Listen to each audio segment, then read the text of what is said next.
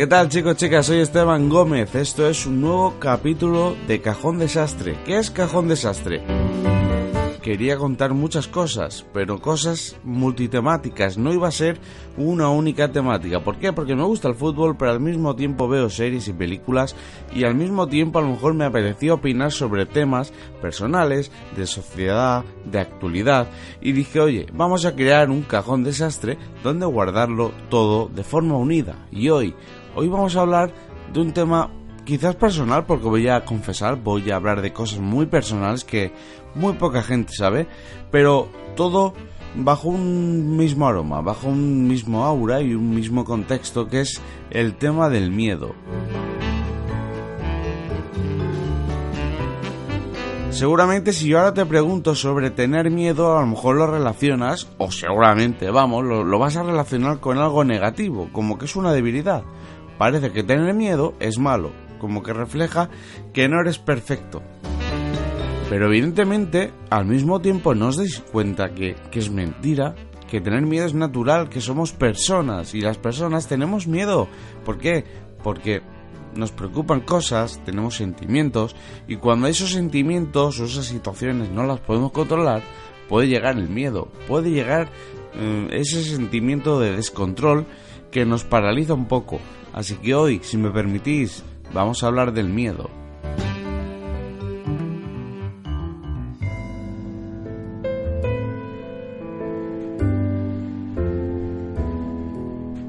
Tuve miedo el día que lo dejé con mi novia, mi primera novia, después de casi tres años, y de repente aquella bonita historia de amor, aquello que parecía eh, el más bonito de los cuentos de hadas, de príncipes, de princesas, se acabó. De repente nada, de repente me vi solo. Era muy joven, también tengo que reconocerlo, soy joven, pues todavía lo era mucho más. Y se me cayó el mundo encima.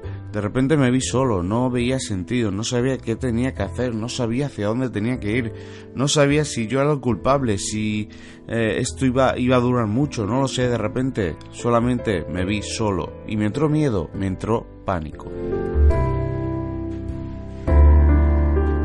Pero es que también tuve miedo el día que oficialmente no me daba la nota para hacer periodismo.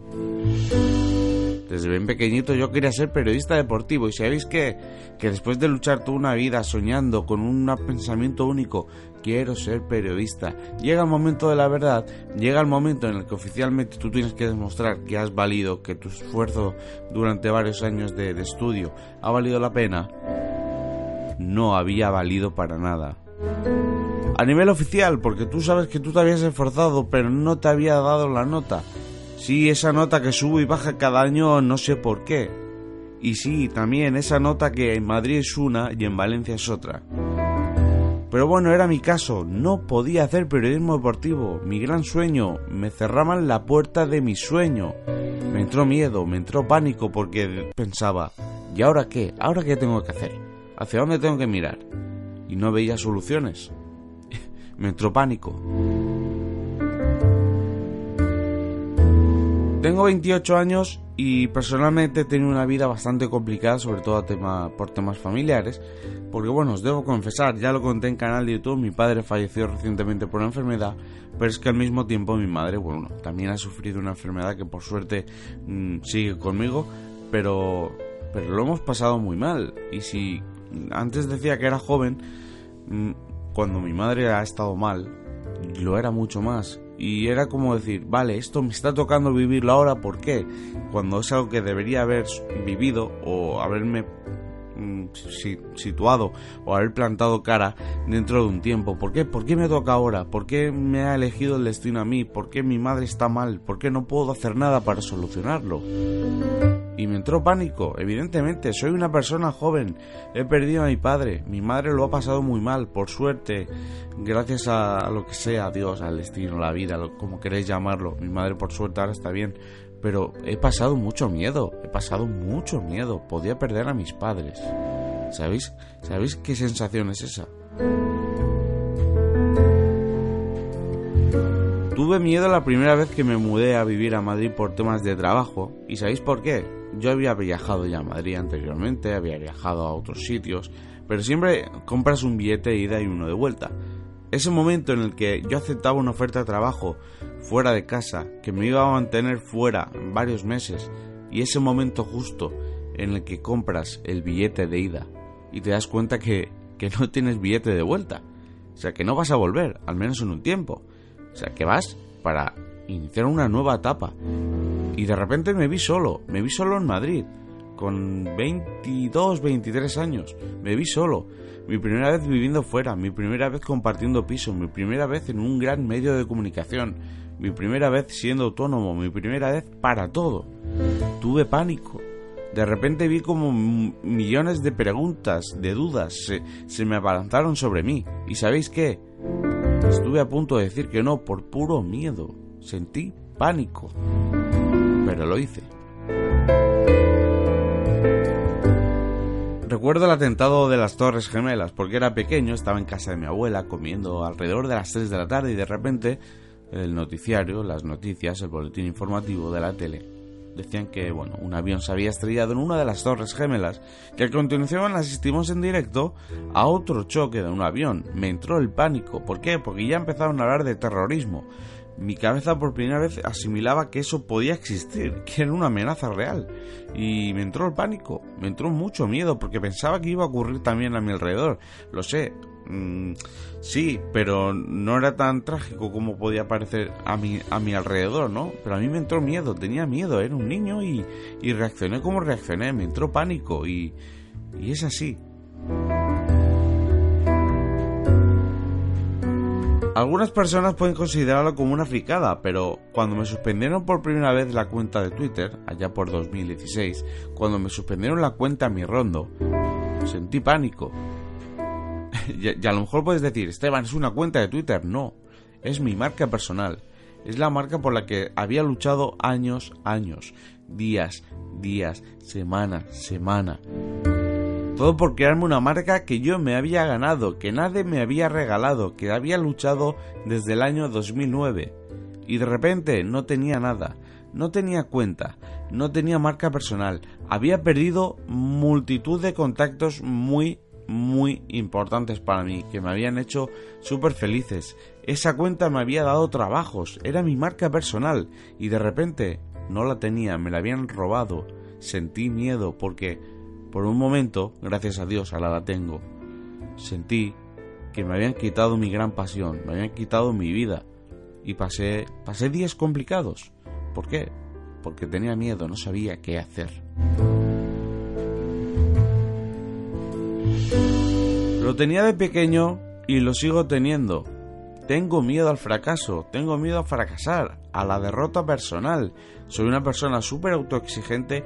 Dicen que eso es una de las cosas más positivas que tengo, porque eso me hace siempre estar alerta y, y estar constantemente luchando, trabajando, soñando, pero tengo miedo a fracasar. Y es verdad, es verdad, yo soy consciente que esa es una de mis virtudes porque siempre estoy al pie del cañón, pero tengo miedo a fracasar, tengo miedo a, a no dar la talla, a no cumplir metas, a no cumplir objetivos.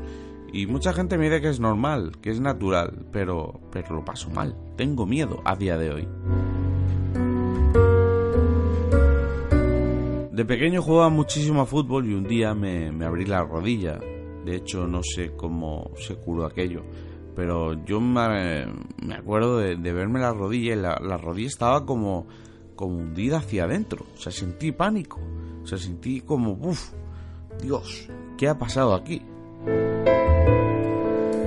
Por suerte todo salió bien, al parecer no era tan grave como parecía, pero mi cabeza explotó cuando yo me vi la rodilla en, en semejante situación y sentí miedo, sentí pánico porque pensaba que, que no iba a andar. Ya ves tú qué tontería, ¿no? Hoy en día lo pienso, pero, pero en aquel momento sentí miedo. ¿Por qué? Pues porque no controlaba la situación. Estuve a punto de irme a vivir a Londres y ¿sabéis qué pasa? El día en el que yo estuve mirando ya vuelos, estuve mirando... Eh, en internet, casas para, para alojarme allí. Sentí pánico, sentí miedo. ¿Por qué? Porque volví a verme solo, pero esta vez en, un, en otro país que no era el mío. Yo sé inglés, me defiendo, creo que sobreviviría más o menos bien, que, que creo que es un paso bastante importante, pero me iba fuera, me iba fuera de mi entorno, me iba fuera más allá de, de mi país, porque realmente, como digo, en Madrid me sentía solo, pero queréis o no, estaba a una hora y media o dos de, de mi casa, pero cuando me planteé o tuve la posibilidad de irme a Londres a vivir, me entró miedo, me entró miedo, porque sí, sabía que lo iba a hacer, pero tenía miedo, y es normal, era un cambio brutal, y eso hay que asimilarlo lentamente, y, pero el primer impacto fue de pánico, fue de miedo.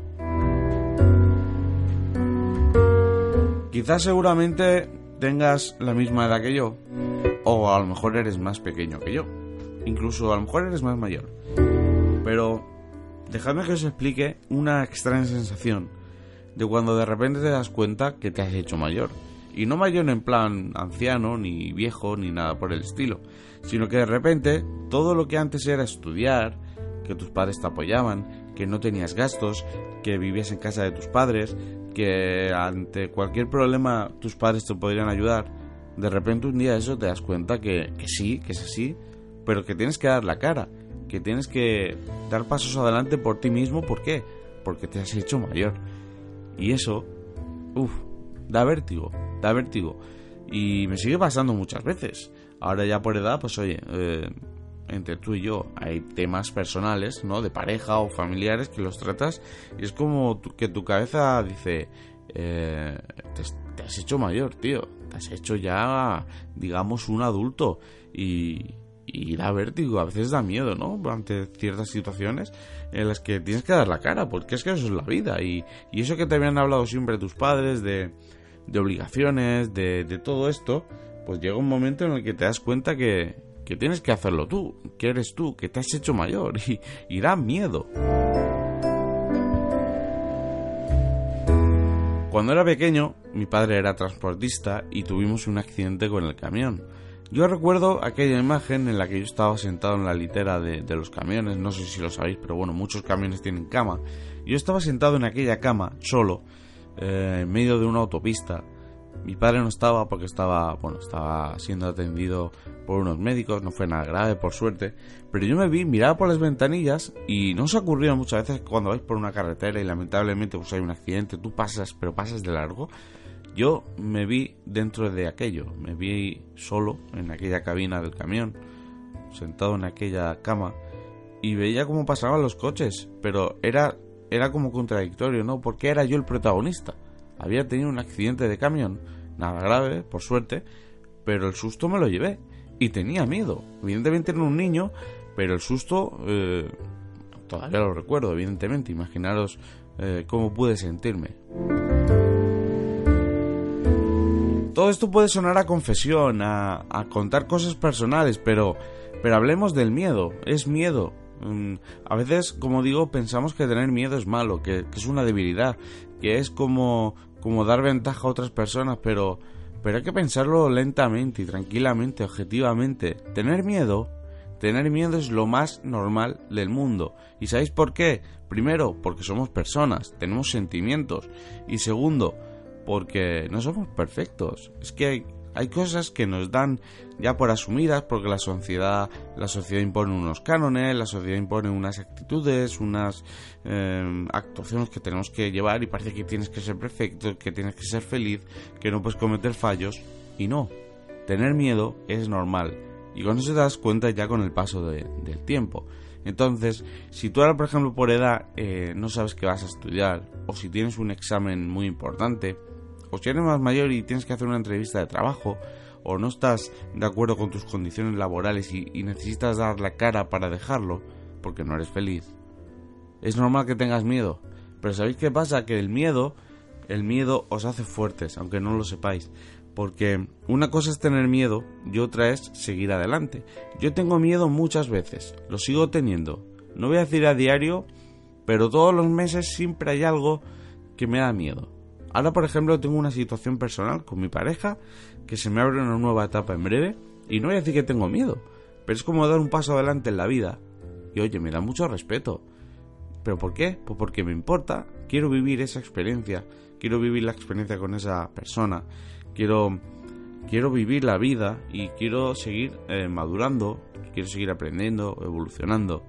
Y es normal, es normal que tenga miedo. Por eso digo que me dan miedo las cosas, pero hay que seguir adelante, ese es mi consejo. Es normal tener miedo. Si tienes miedo, no te preocupes. Es lo más normal del mundo. Eso quiere decir que eres una persona con ciertos valores, que te preocupa las cosas de verdad, que eres una persona seria cuando tienes que serlo, y, y no por ello te tienes que venir abajo. El bajón puede llegar, evidentemente, como digo, somos personas, pero que no dure más de lo necesario. Y hasta aquí el capítulo de hoy. Era un tema que quería hablar con vosotros porque muchas veces mmm, leo situaciones de gente que está como, como acojonada, ¿no? Como que tiene miedo, que, que las cosas no van bien. Tener miedo, tener miedo es lo más normal del mundo. Espero que, aunque sea a modo personal, mis confesiones os hayan hecho reflexionar sobre algunas barreras o, o miedos que podáis tener, y que sepáis, que sepáis que tener miedo es lo más normal del mundo y que no estáis solos. Si necesitáis hablar, si necesitáis reflexionar, hacedlo, porque, insisto, no estaréis solos, seguro. Espero que os haya gustado este capítulo de Cajón de Sastre y nos escuchamos en próximos episodios. Recordad que si buscáis eh, mi perfil en iVoox, tenéis también podcast, eh, capítulos sobre fútbol, sobre cine. El cine aún lo tenemos un poco cojo, pero poquito a poco iremos actualizando. Y por, su, por supuesto tenemos este Cajón de Sastre, donde iremos reflexionando, donde iremos compartiendo opiniones y donde seguiremos disfrutando de esta mágica experiencia que es la de transmitir con la voz, la de transmitir en un podcast. Y siempre que estéis ahí estaremos encantados de, de seguir haciendo esto. Muchas gracias por estar ahí, de verdad. Muchas gracias por la, la gran acogida que ha tenido el podcast. Y nada, nos escucharemos cuando queráis, donde queráis y como queráis. Gracias por todo. Chao.